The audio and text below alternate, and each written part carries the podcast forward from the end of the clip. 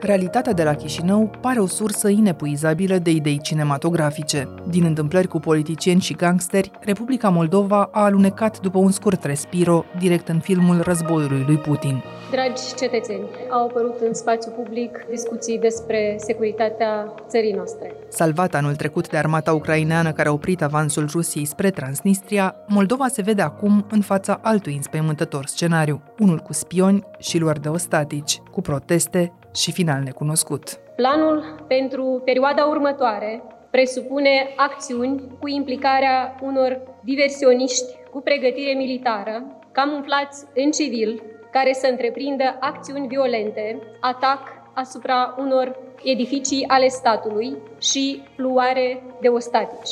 Opozanții președintelui Maia Sandu au cerut dovezi imposibil de oferit. Susținătorii i-au luat în serios avertismentul, iar jurnaliștii au căutat să-l înțeleagă, mai ales în perspectiva unor noi proteste organizate de proruși. Și scenariul este foarte simplu, mai simplu decât vă puteți închipui și l-am văzut de atâtea ori în filme cu avioane care pot să aterizeze pe aeroportul din Chișinău, cu oameni care să ocupe aeroportul din Chișinău, ulterior celule formate deja în Republica Moldova, să vină, nu au nevoie de o armată, au nevoie doar de puncte cheie și singura întrebare este dacă forțele de ordine din Republica Moldova vor putea să reacționeze.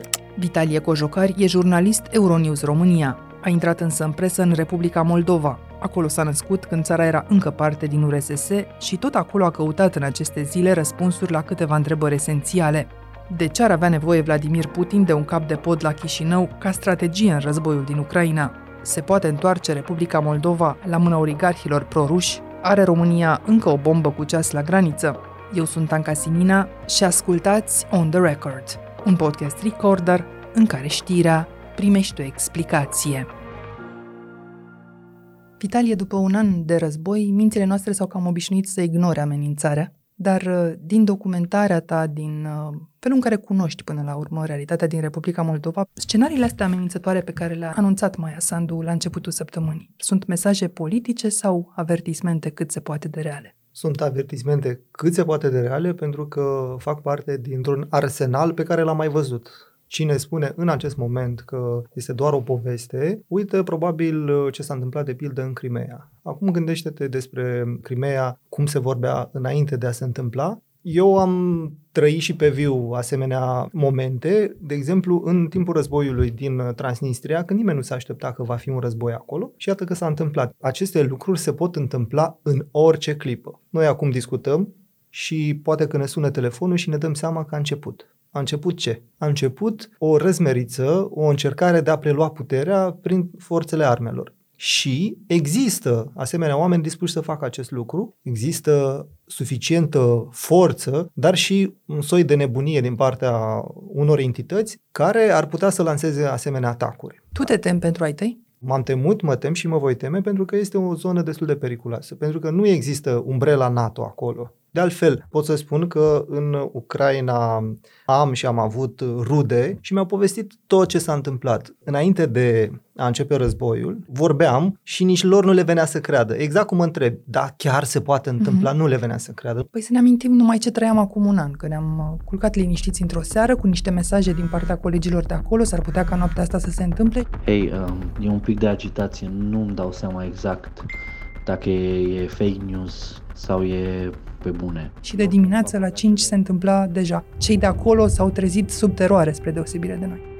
Părinții mei au auzit uh, bombele care cădeau, rachetele care explodau în zona ucraineană și mi-a amintit de perioada 1990-1991, deja mai spre 92, când a început și războiul în Transnistria și mi-amintesc foarte bine, copil fiind, în acea perioadă, clasa a doua, pe acea fetiță care a fost la noi în clasă, în clasa din sat, și care povestea cu cuvintele ei de copil despre cum a explodat casa lor și au dormit timp de o săptămână într-un beci în orice clipă, niște oameni care vorbesc limba română și care sunt din Republica Moldova se pot trezi implicați într-o asemenea situație. Planul cel mai recent al Rusiei, așa cum l-a tradus uh, Maia Sandu, ar însemna atacuri asupra instituțiilor statului, cu luări de ostatici, spune ea, folosind trupe proxy infiltrate din Rusia, din Serbia, din Muntenegru, dar mai ales din Belarus, urmate de panică, evident, și de predarea puterii. Ai încercat să vezi în discuții cu cei uh, de acolo ce ar însemna concret un astfel de scenariu? Cine sunt acești atacatori și ce fac ei? Cu siguranță, dacă există informații, cu siguranță există și un plan. Cineva a întocmit un plan, cineva l-a aflat și există deja informații cum că acești oameni sunt în Republica Moldova. La Euronews l-am avut invitat pe fostul ministru al apărării Anatol Șalaru, care mi-a spus exact ce se poate întâmpla. Și scenariul este foarte simplu, mai simplu decât vă puteți închipui și l-am văzut de atâtea ori în filme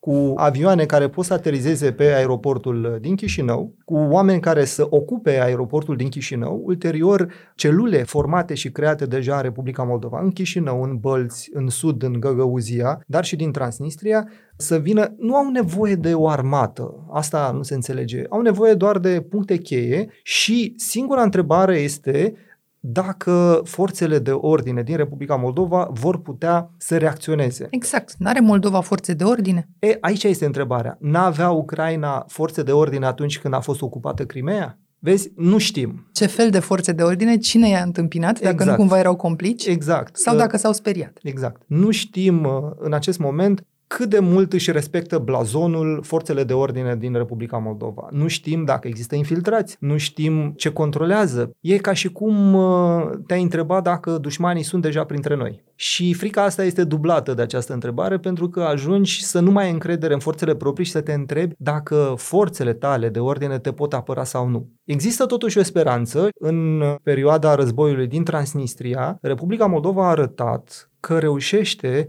să se impună. Deși nu avea armată, nu era dotată, cu niște polițiști, cu niște foști soldați care au luptat în Afganistan, Republica Moldova cumva a adunat uh, o armată care s-a luptat pe bune și au luptat de foarte dur în Transnistria. Dar atunci era foarte pregnantă amintirea Uniunii Sovietice, era încă foarte recentă. Acum e greu de spus dacă oamenii care sunt azi forțele de ordine ale Moldovei mai au sau nu această amintire. Exact. Depinde care valori sunt mai puternice în oamenii care ar trebui să apere Republica Moldova. Uite, un semn vine din știre, am remarcat de pildă ținerea la granița suporterilor sârbi ai echipei Partizan Belgrad, asupra cărora existau suspiciuni că ar face parte dintr-un astfel de grup de provocatori.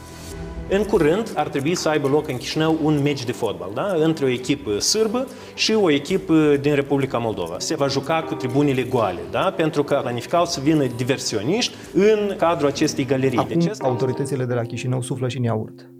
Pe de altă parte, știi ce nu înțeleg eu în acest moment și nu am reușit să mă lămuresc, chiar dacă am discutat cu jurnaliști de la Chișinău, cu autorități, cu reprezentanți de acolo, dacă Republica Moldova cunoaște despre astfel de celule care există în Bălți, Chișinău, Găgăuzia, zone controlate de autoritățile de la Chișinău. Care au fost uh, acțiunile lor? De ce nu avem rețineri? De ce nu avem expulzări? Mai multe. Au fost câteva. Ok, avem aceste declarații, știm ce urmează să se întâmple, dar ce facem? Poate răspunsul e în zona justiției. Și justiția, într-adevăr, are de suferit la Chișinău, pentru că deocamdată nu a reușit să livreze. Dar scopul unui astfel de complot, care să fie Vitalie, la ce ar folosi lui Vladimir Putin acum? O Moldovă slabă, o Moldovă supusă, în care, uite, nu intră cu tancuri, un fel de Belarus, de fapt. Iarăși o să-l citez pe fostul ministru al apărării Anatol Șalaru, care spune foarte clar și știe despre ce vorbește. În momentul în care ai în Europa lângă NATO, lângă România, un alt cap de pod, este foarte important. Poți să deschizi un nou front împotriva Ucrainei. Gândește-te în felul următor. Armata ucraineană este împărțită acum în două părți, o parte care luptă și este implicată activ în est, în zona Donetsk, și o altă parte, e adevărat mai mică, implicată în paza graniței cu Belarus. Și toată lumea se întreabă nu dacă va intra Belarus în război, ci când. Prin urmare, un al treilea front ar crea și mai multe probleme pentru Ucraina. E vital. Și, iarăși e foarte important de spus, Republica Moldova are aeroportul uh, internațional din Chișinău, unde pot ateriza avioane. În Transnistria nu pot ateriza avioane. Așadar, n-ai nevoie de soldați în Moldova. Dacă o controlezi prin puterea de la Chișinău, reușești să tai una dintre legăturile rutiere și de transport aerian prin care pot ajunge cantități importante de armament. De ce nu? În Ucraina. Categoric. E un pod aerian, o punte aeriană importantă în spatele frontului. Odessa este foarte aproape. Prin urmare, este foarte ușor dacă ai adus pe calea aerului foarte mulți soldați care să ajungă în Odessa din Republica Moldova. Sunt scenarii pe care le-am citit, le-am auzit și care aparent ar putea să ajute foarte mult uh, Rusia în acest conflict. Ipoteza loviturii de stat e una pe care cetățeanul oarecare fără acces la oamenii de care spuneai, fără acces la secrete de stat în general, nu poate verifica. O crede sau nu? Dar sigur urcă temperatura în societate astfel de informații. Moldovenii neimplicați în politică, cei cu care ai vorbit tu cel puțin, ei cum trăiesc acest moment? Știi cum e, când te obișnuiești atât de mult cu războiul, când uh, vezi la știri în fiecare zi informații despre război, parcă nu te zguduie atât de mhm. mult uh, o informație că se pregătește și atunci oamenii cumva sunt în expectativă. N-aș spune că e panică, n-am simțit. Din potrivă, viața continuă. Dar, în același timp, oamenii sunt conștienți că acest lucru se poate întâmpla în orice clipă. Viața lor de zi cu zi se intersectează mai degrabă cu facturile care le vin decât cu veștile că se schimbă guvernul. Da. Pentru ei este important, în primul rând, ca viața să se îmbunătățească, dar n-are cum în situațiile în care, dintr-o dată, prețul gazului a crescut foarte mult. Și trebuie să înțelegeți un lucru. Republica Moldova este 100% dependentă de gazul rusesc, dar mai mult decât ți-ai putea închipui. Gândește-te că și energia electrică se produce într-o centrală care se numește Cuciurgan și care se află în stânga Nistrului și care până acum se producea pe bază de gaz rusesc foarte ieftin. Acum, când s-a scumpit brusc gazul, și energia electrică s-a scumpit. Și scumpirile n-au fost ca la noi. Și au fost foarte mari în momentul în care ești cea mai săracă țară din Europa și ai cele mai mari scumpiri din Europa, peste 34-35%, viața ta dintr-o dată nu mai este deloc roz este crunt. Ai o, un salariu care este cel mai mic din Europa și din acel salariu trebuie să dai 50%,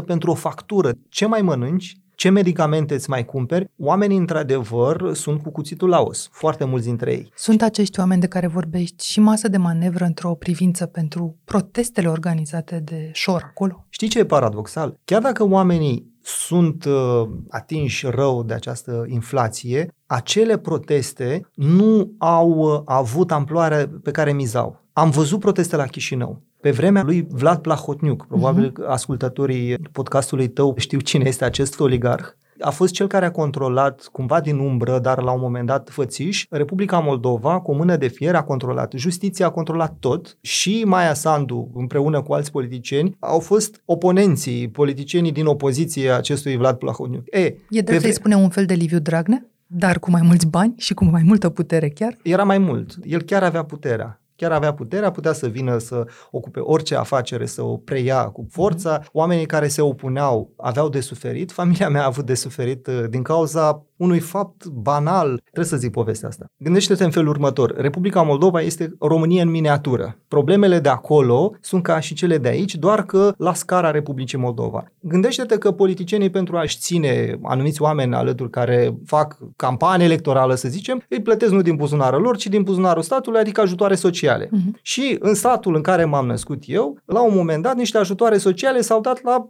oamenii care nu aveau nevoie de ele, care trăiau bine mersi. Și cei care erau pe patul de moarte nu primeau niciun ban. Ei, lucrul acesta s-a auzit și s-a auzit pentru că unul din frații mei a vorbit. În secunda 2 au venit uh, instituții ale statului uh, și i-au verificat pe cei din familia mea, pur și simplu pentru că au auzit că s-a vorbit despre asta.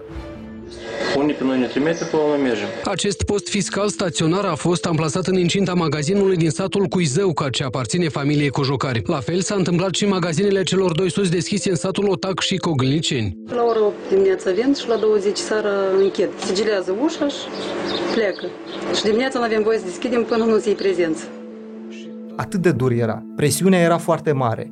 Și totuși au ieșit, au fost proteste uriașe în Chișinău. Nu se pot compara cu protestele de aici. Ce vreau să zic este că totuși oamenii înțeleg. E adevărat, sunt nemulțumiți. E adevărat că au mari probleme, dar nu au ieșit masiv la cele proteste. Se Iar abțin să-și exprime nemulțumirea asta, furia asta pe mâna unui politician Pe care... mâna unui politician în care nu au încredere. Mai mult decât atât, ziarul de gardă, un ziar respectabil de la Chișinău, a dovedit, a făcut o anchetă în care a demonstrat clar că protestatarii de la Chișinău erau plătiți ca să vină acolo și să protesteze. Dar nu știu să înseamnă asta. O venit, ies, fac regulă o femeie care nu știe de bărbat, nu știe de copii, nu știe de familie. Ori asemenea proteste nu au vibe-ul ăla, drive-ul ăla din societate, așa cum îl știm noi și în perioada din România. Сейчас смотри, сколько людей тут. Dați mai mult de 20 de mii. La un astfel de protest la care s-au strâns câteva sute de oameni în toamna trecută, cineva a făcut o gafă care s-a dovedit binevenită. I-a spus lui Ilan Shor, Ilan Show. Dar însă și existența acestor proteste, dincolo de momentele vesele ale lor, a dat curaj administrației de la Chișinău să aresteze câțiva dintre acești manifestanți care provocaseră la vedere și chiar să înainteze în Parlament o lege Magnitsky a Moldovei care să penalizeze banii veniți, să spunem, pe câine curate din Moscova și pe cei care îi primesc. Rușine!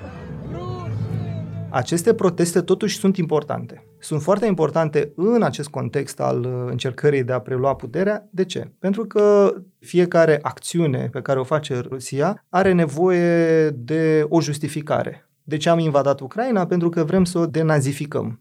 De ce am invadat uh, și am luat Crimea? Pentru că acei uh, oameni din Crimea sunt de fapt ruși și ei au făcut un referendum, ei au făcut un referendum prin care ne-au cerut să intre în componența Rusiei când se organizează un protest, oamenii sunt nemulțumiți, prin urmare ne-au chemat pe noi și noi am venit să-i ajutăm. Dar de ce există teama că încă pot degenera aceste proteste care se anunță inclusiv duminica asta? Există teama pentru că să presupunem că are loc un protest, se adună 1000, 2, 3, 4000 de oameni și din acei oameni cineva, o forță care reușește să degenereze în niște violențe, încearcă să pătrundă cu forța în niște instituții ale statului. Și are și arme și face acest lucru. Un fel de paravan, uite, oamenii au protestat și oamenii au luat cu asalt o instituție. Oamenii care sunt nemulțumiți de anumite lucruri au uh, acționat violent.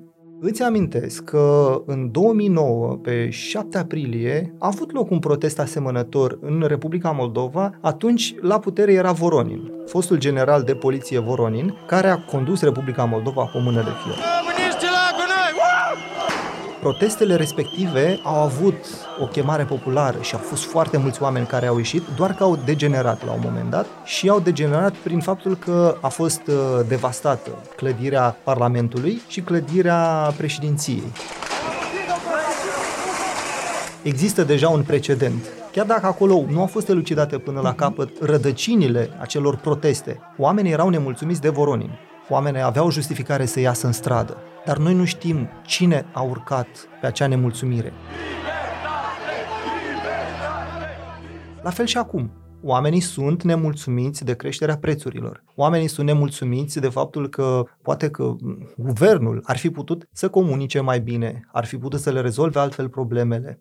Dar cine beneficiază de aceste nemulțumiri și cine le folosește și cum? De aceea ele sunt foarte importante, vorbesc de proteste. Și de aceea lumea este foarte atentă. Iar um, pentru că se anunță protestele, lumea se întreabă, ar putea să degenereze ele? Vin acele unități de elită sau uh, niște unități paramilitare care ar putea să intervină și să ia cu asalt? Vor răspunde forțele de ordine? Vor avea curaj sau nu? În așteptarea unei posibile lovituri de stat, Moldova tresare la fiecare balon suspect care închide spațiul aerian și își pune încă speranțele în vest. Cum îi folosește între timp Moscova vulnerabilitățile sociale și ce mai așteaptă Chișinăul dinspre București, explică tot jurnalistul Euronews Vitalie Cojocari. Revenim! Aqua Carpatica din România, patria apelor minerale. Am vorbit până acum despre acest scenariu al preluării puterii uh, la Chișinău prin forță, despre criza din energie care ține oamenii într-o continuă nesiguranță, numai că rușii țin uh, Moldova strâns uh, în corzi încă de când a început războiul. Prin ce tactici militare sau nu, continuă și au continuat în acest an rușii să țină Moldova în bătaia puștii. Ultimul exemplu l-am și văzut. Eu l-am trăit uh, la Euronews când uh, eram în direct și dintr-o dată a apărut această informație că a fost închis spațiul aerian al uh, Republicii Moldova. Un obiect zburător asemănător unui balon meteo a fost detectat de forțele aeriene române în spațiul aerian românesc în jurul prânzului. Obiectul zburător a apărut în același interval în care Republica Moldova și închisese spațiul aerian invocând motive de securitate. Dintr-o dată toată lumea a crezut că, uite că a început, pentru că numai cu o zi înainte exista această informație pe care ți-am prezentat-o, mm-hmm. că ar putea cineva, de exemplu, să preia aeroportul din Chișinău. Astăzi, de exemplu, am aflat de la ucraineni că e o tactică, așa cum zici tu, prin ce se manifestă. Rușii, potrivit oficialilor de la Kiev, lansează baloane meteorologice, care ar putea să fie și baloane spion, dar care ar putea să verifice și vigilența forțelor aeriene din Republica Moldova și din uh, România, astfel încât uh, pur și simplu să îi țină în tensiune. Iată că s-a întâmplat și în România și în Republica Moldova cu niște obiecte care au zburat. Pe de altă parte, am tot văzut rachete care au zburat deasupra Republicii Moldova pot fi niște incidente simple când o rachetă care a fost trimisă a ciupit un pic din teritoriul Republicii Moldova. Doar că acest lucru nu este chiar așa. Gândește-te că Republica Moldova nu este în NATO, prin urmare, orice avion, orice rachetă poate să zboare lejer, fără nicio problemă deasupra Republicii Moldova și ce se poate întâmpla Rusiei, ce ar putea să facă Republica Moldova. Da, este chemat ambasadorul, îi se înmânează o notă de protest, atât. Și rachetele continuă să zboare sau chiar să cadă din fericire Până acum nu am avut uh, oameni care să fi murit. Dar acest lucru nu este exclus. Și a fost exploatată și cu mai multă energie, aș zice, vulnerabilitatea oamenilor în fața zvonurilor. Știu că urmărești uh, și posturile TV, atât cât poți chiar și pe cele locale, dar uh, și pe cele naționale, ce au vrut rușii să se vadă la televizor în Republica Moldova. Este foarte interesant de urmărit pe cine promovează Rusia la Chișinău în funcție de cine retransmite unul sau alt post rusesc de televiziune. Când rușii schimbă reprezentantul, dacă vrei mm-hmm. să mhm. spui așa, pe care îl prezintă oamenilor și le spun, uite, pe el îl doresc să vină la alegeri în campanie electorală și pe el să-l votați pentru că să știți, el este omul meu, cum a fost la un moment dat Voronin, apoi a fost Dodon, ei se mai schimbă de-a lungul timpului. A fost și Plahotniuc. Și acești oameni preiau anumite televiziuni, posturi de televiziune. Sunt posturile de stat. În Federația Rusă, posturile de televiziune toate sunt controlate fie de stat, fie de entități care sunt controlate la rândul lor de stat. Sunt foarte influente aceste televiziuni, au uh, un program destul de interesant de divertisment, dar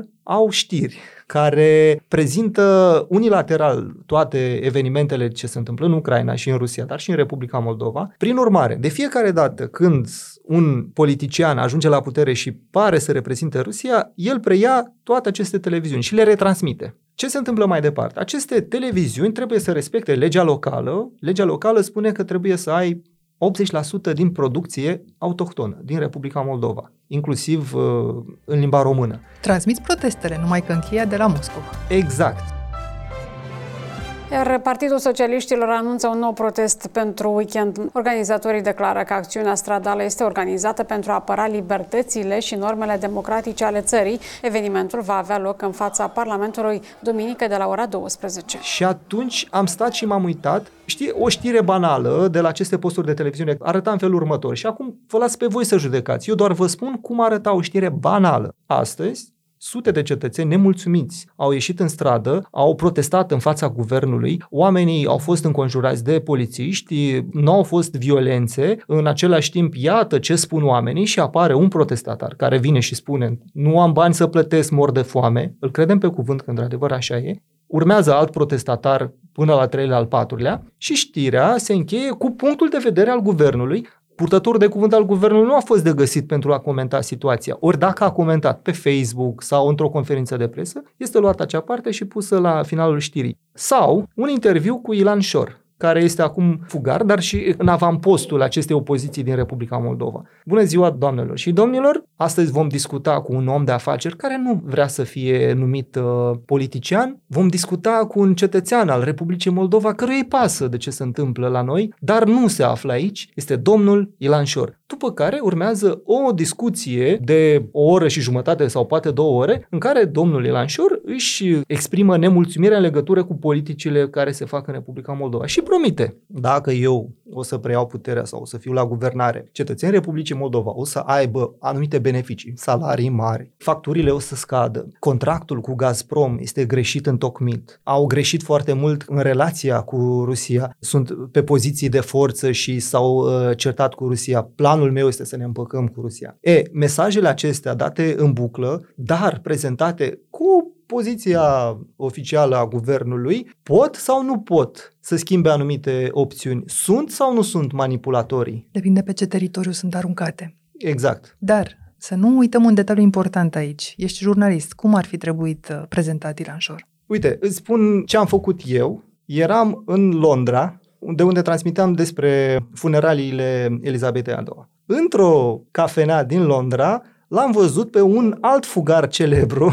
Platon. Era fix uh, Vyacheslav Platon, vorbitor de limbă rusă. M-am dus la el, m-am prezentat, l-am întrebat dacă vrea să vorbească cu mine și am făcut acest interviu cu el. Nu am putut să dau tot interviul, pentru că acel interviu conținea foarte multe acuzații nedemonstrate, neargumentate, dar le-am dat explicându-le oamenilor cine este Vyacheslav Platon, de ce a fugit, care sunt controversele pe lângă spălare de bani, a fost acuzat de participarea la furtul unui miliard de dolari din sistemul bancar moldovenesc. Украли miliard. Я не просто был живо обвинен.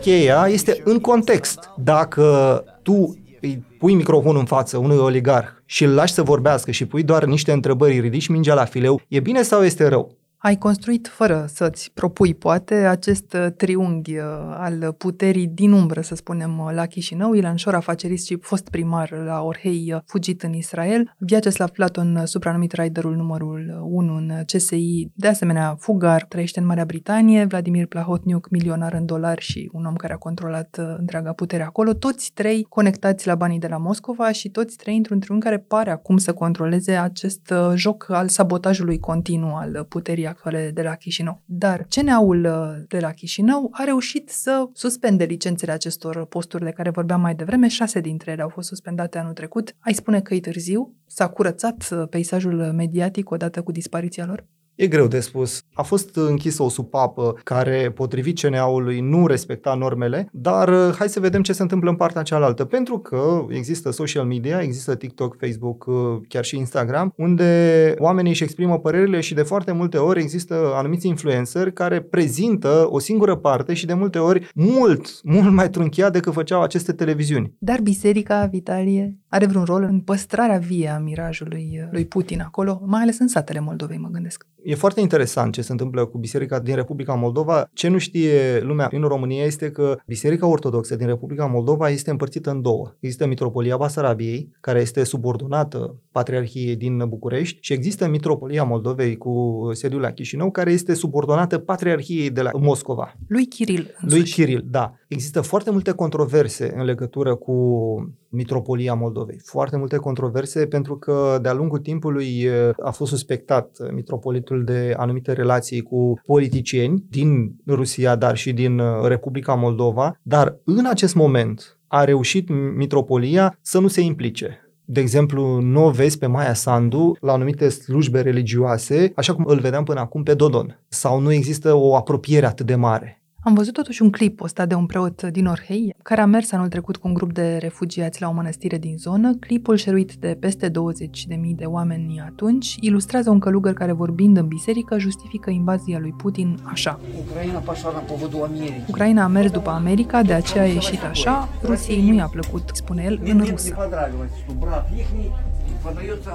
Ce măsuri s-au luat în cazul acestui preot? Nu i s-a întâmplat nimic Îți garantez preot, că da. nu se întâmplă absolut nimic pentru că oamenii nu vor să se întâmple. Preferă să ascundă sub preș, dar într-adevăr, cu siguranță, există astfel de preoți care le vorbesc enoriașilor și le prezintă poziția Rusiei și atât. Așadar, propaganda prin toate mijloacele posibile, ca și uh, finanțarea mișcărilor sociale, rămân principalele tactici, să spunem, ale rușilor uh, în Moldova. Dacă ne uităm, spuneai mai devreme, la sărăcie, la divizare, chiar la depopulare, aș adăuga eu uh, și așezăm peste toate astea, Africa asta continuă, vezi în Republica Moldova asemănări cu Crimea lui 2014. Ce o ține totuși într-o oarecare plasă de siguranță? O ține apropierea de Uniunea Europeană și poate, nu știu dacă o să vă surprind, România. România este foarte importantă pentru Republica Moldova. Dacă nu exista România, dacă oamenii de acolo nu vorbeau limba română, de mult uh, exista o putere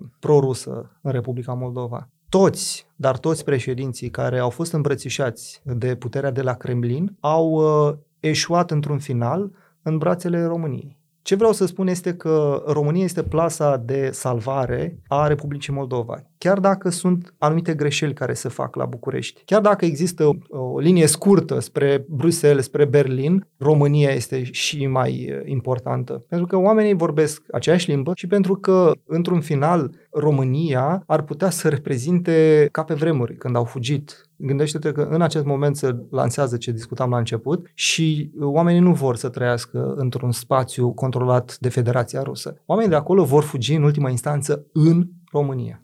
Hai să explicăm atunci, Vitalie, pentru că e important, în afară de fotografiile oficiale pe care acum Maia Sandu le face la Cotroceni, punem noi de la București vreo propteare al în calea acestor tactici ale Moscovei din ultima perioadă? Te întreb asta pentru că președintele Iohannis a luat trei zile să trimită un comunicat în care să spună că Moldova nu este singură în fața acestor provocări. Am văzut și eu acest comunicat și m-a uimit și pe mine cât a durat să dea acel comunicat, deși au fost reacții oficiale mult mai rapide și la Berlin Berlin și la Bruxelles. Pe de altă parte, sunt uh, absolut convins că există autorități în București care nu așteaptă un comunicat de presă. Că, uite, nu ai nevoie de un politician care să vină să-ți spună că dacă tu ești polițist, că trebuie să dai o amendă cuiva care a trecut pe roșu. Și spui tu, Ministerul de Externe nu are nevoie de președinție să dea un comunicat Există, ca să facă nu? ceva. Exact. Există în permanență oameni de bună credință care fac anumite lucruri. Ce? Nu vedem. Noi nu vedem și o să spun ce nu vedem. Chiar acum câteva zile am făcut un interviu cu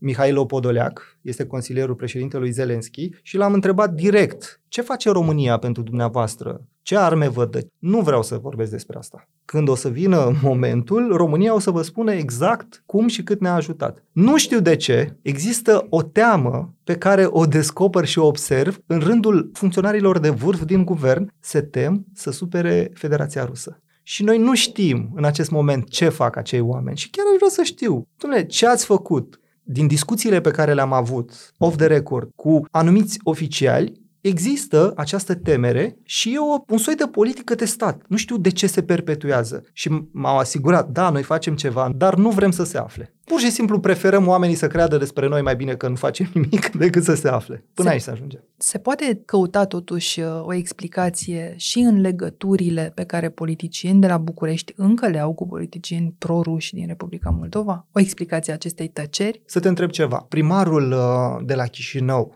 ai auzit de domnul Ivan Ceban? Ivan Ceban? Bine, Ion sau Ivan Ceban, nu-mi dau seama, la un moment dat el se recomanda ca Ivan Ceban, a ajuns să se numească Iv Ceban pe pagina de Facebook, deci nu știu care e numele real, e și o doză de căutare a identității sale. Îi spunem noul Igor Dodon ca să scurtăm? Păi nu știu. Tu ce crezi despre el? El este pro-rus sau nu? Din discurs pare că nu este, pentru exact, că Uniunea Europeană și occidentalismul sunt concepte cu care jonglează. Din exact. fapte însă da. și din finanțarea pe care o atrage, m-aș duce în direcția opusă. Așa este. Bunul simț și analiza ne-ar putea permite să ne gândim în felul următor. Ion sau Ivan Ceban a fost de foarte multe ori la Moscova, s-a întâlnit cu mulți funcționari de acolo, primarul de la Moscova, e iarăși în grațiile Moscovei, vedem asta prin articole de presă. Pe de altă parte, vine la București, este primit de oficial de la București, dar au existat de-a lungul timpului uh, foarte mulți politicieni care au făcut asta. Deci e o politică în Republica Moldova. Politicienii din Republica Moldova consideră pe undeva naiv că ei pot să fie prieteni și cu Federația Rusă, dar și cu România, cu Uniunea Europeană. E așa consideră, unii dintre ei. Și cu siguranță și domnul Ceban este de aceeași părere. Prin urmare, această politică să suși de la două vaci sau să stai în două luntri, a adus Republica Moldova unde a adus. Adică avem o țară foarte săracă, cu foarte multe probleme, pentru că Republica Moldova a zis să fie neutră și a stat aici pe loc, fără să se gândească, fără să aibă o oportunitate. Domnule, hai să merg în direcția aceea, cu riscul de a supăra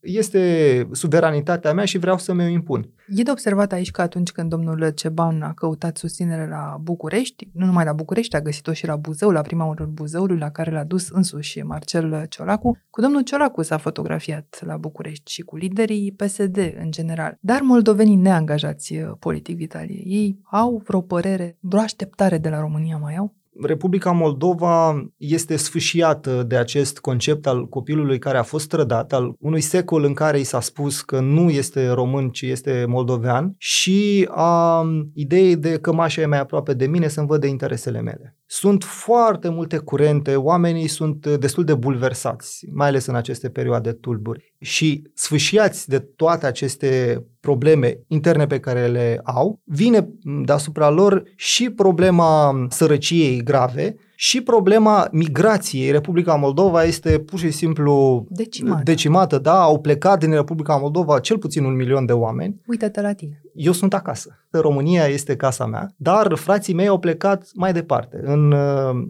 Uniunea Europeană, nu s-a oprit în România. Toate aceste lucruri duc la un melanj de criză identitară, eu ce aș putea să fac, cât de puternică este țara în care m-am născut, care nici măcar nu este țară, eu mă bazez pe forțele proprii, nu o să vină niciodată nici Natalia Gavriliță, Maia Sandu sau uh, Dorin Recean, care este noul premier, să mă ajute să mă sprijine, eu sunt, mă bazez pe forțele proprii. Răspunzându-se la întrebare, Republica Moldova în continuare, ca stat, se bazează pe România. Cetățenii Republicii Moldova se bazează pe ei. Așadar, pe de-o parte, o societate divizată, cu foarte multe răni, cu tineri împrăștiați prin toată lumea, dar totuși tineri care au deschis această societate și ea însă s-a deschis în ultimii ani foarte mult. Mai poate în acest context să se întoarcă Republica Moldova, zici tu, să fie iar un stat la mâna oligarhilor proruși, într-un context din ăsta instabil? Oricând se poate întâmpla acest lucru și dacă politicienii care sunt acum la putere la Chișinău nu-și dau seama cât de mult au investit cetățenii Republicii Moldova în ei, în mâinile lor,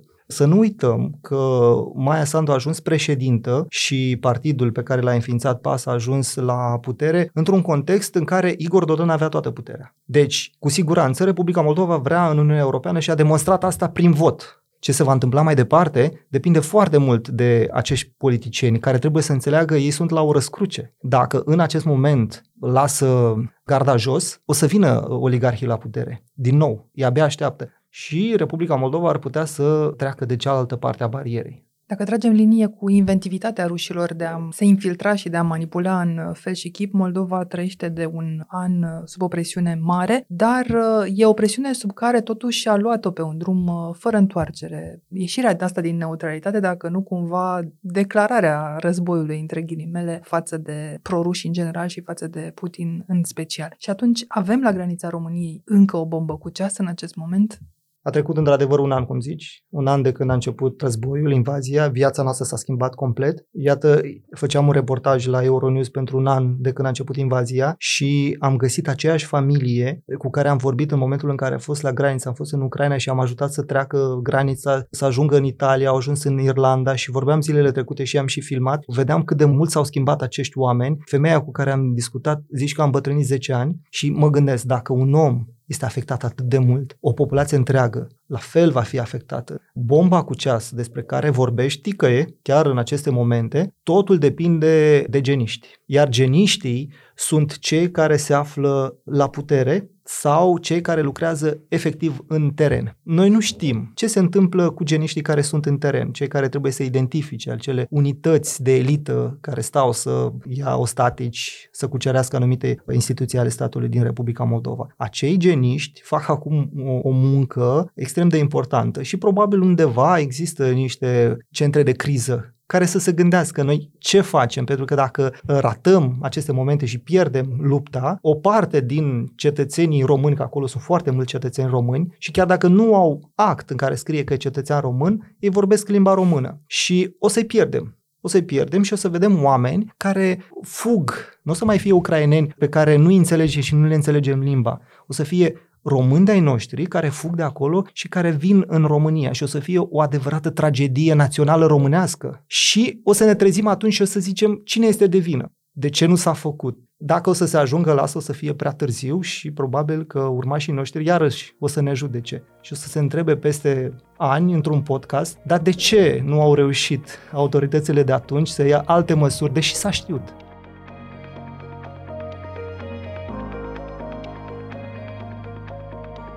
Ați ascultat On The Record, un podcast săptămânal produs de Recorder. Suntem pe orice aplicație de podcast și pe canalul dedicat de YouTube. Ca să nu ratați niciun episod viitor, nu uitați să dați subscribe.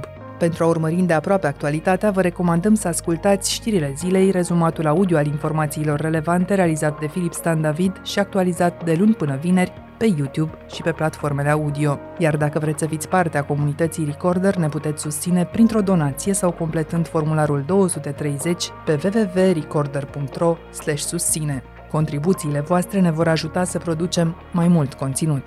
On the Record are ca editori pe Cristian Delcea și pe Mihai Voinea. Eu sunt Tanca Simina, Ne reauzim vineri.